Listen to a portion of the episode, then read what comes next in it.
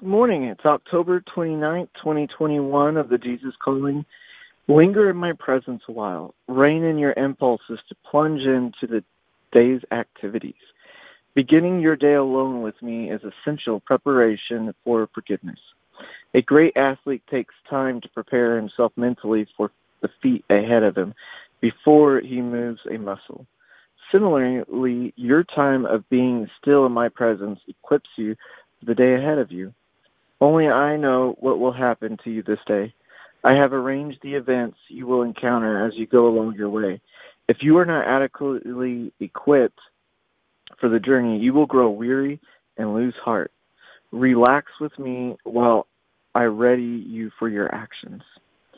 Zechariah 2:13 Be still before the Lord all mankind before because he has roused himself from his dwelling place. Ephesians 2:10 For we are God's workmanship created in Jesus Christ to do good works which God prepared in advance for us to do. Hebrews 12:3 Consider him who endured such opposition from sinful men so that you will not grow weary and lose heart. This goes along the the theme of being in God's presence. Um, recognizing He is God, uh, kind of like I was talking about the other day in Proverbs 3, submitting all of our ways to Him, and He will make our path straight. Um, but it also puts in a really key point here of sitting in silence for Him, like uh, the the verse "Be still and know that He is God." Um,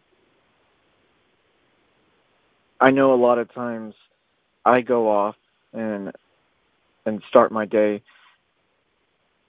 in prayer, kind of like I'll, I'll be thinking about the day's activities, but bringing it in discussion with God, which is good.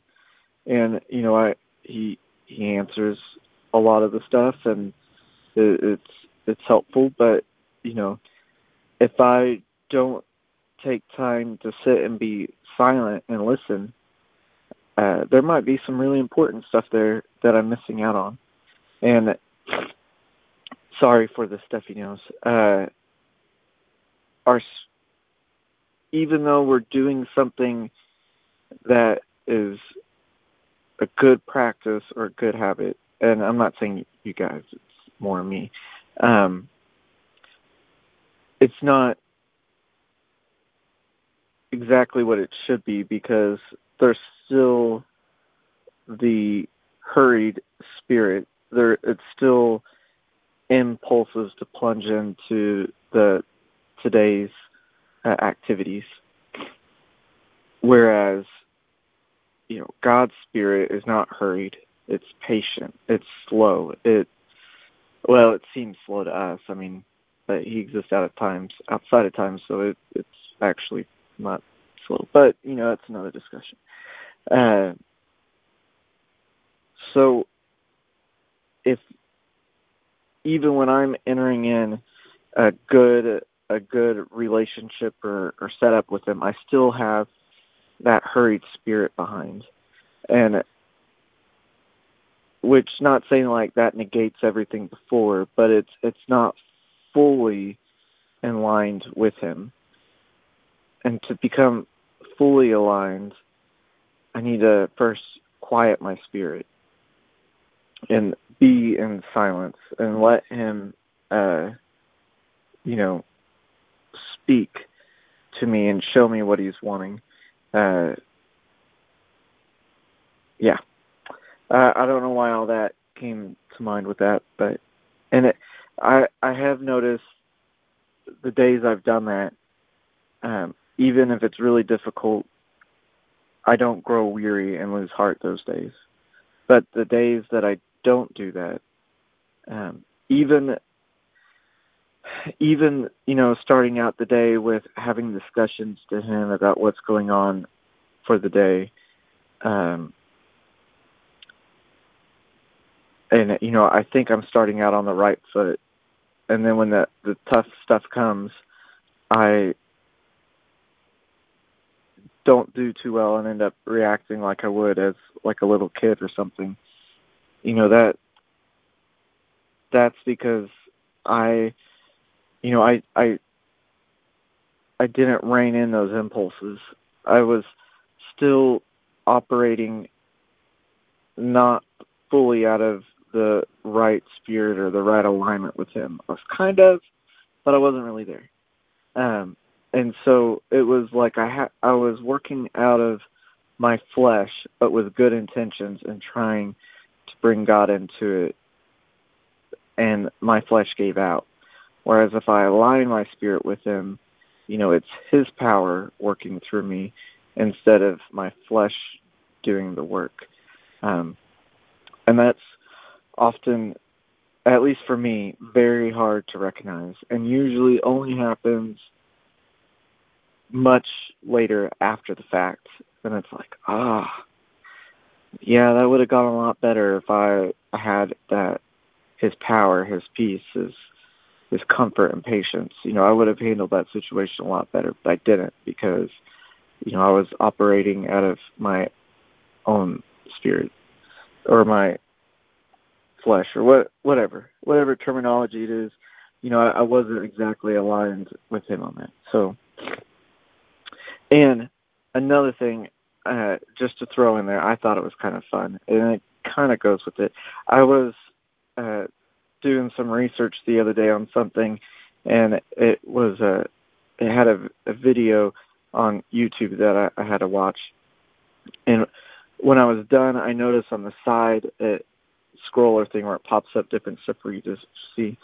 It had a thing about Denzel Washington uh, talking about his faith, and I was like, yeah, it seems like he he could yeah be a believer. I've never heard him actually talk about it though, but um, you know, and I I like his voice and I like his movies. Um, so you know, it's it's short. Let's see what it has to say.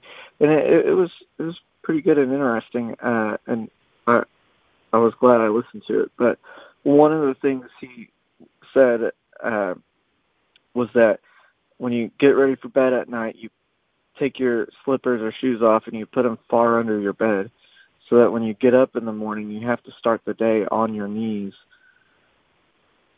Uh, and yeah, you might be on your knees to reaching to get your slippers, but then that gives you the chance to be on your knees and start thanking God for what He did for you that day. You know, humbling yourself uh, and thanking Him, being silent and listen to Him what He has to say for you. So, and talking about starting your day off in the right posture and, and honoring God in it. And I was like, that's actually you know pretty good advice. Although hearing it from Denzel's voice was much cooler and and sounded fun. But anyways, with all that, I'm going to go ahead and go into prayer. Father, thank you for today.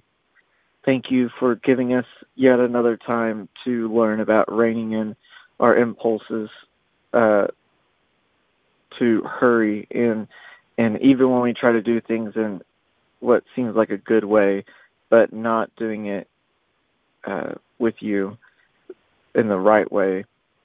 Uh, it, and as this the author said, a great athlete takes time to prepare himself mentally for the feat ahead of him and before he moves his muscles and that we have to do the same thing with you. It takes practice. It takes uh, um,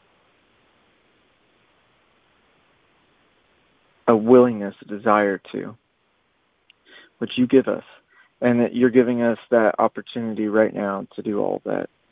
So i thank you father for for that opportunity. I thank you, Holy Spirit, for the works you can do in us and uh, prompting us to to notice these uh, these moments and to change those behaviors in us. And thank you, Jesus, for going to the cross so that our uh,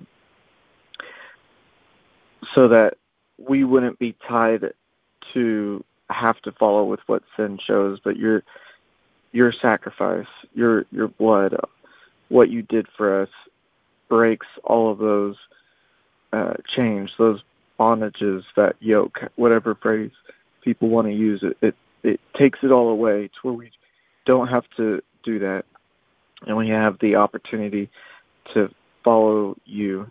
And you gave us the perfect example of this in the Bible. I mean, all through the New Testament, you were going off to be alone, to be with your Father. And um, I just, you know, thank you for for that example, and thank you for what you did, and uh, help us all to stay focused on you guys, and to follow you, and uh, let your power work in us. And we ask all this in Jesus' name. Amen. Hope you all have a wonderful weekend.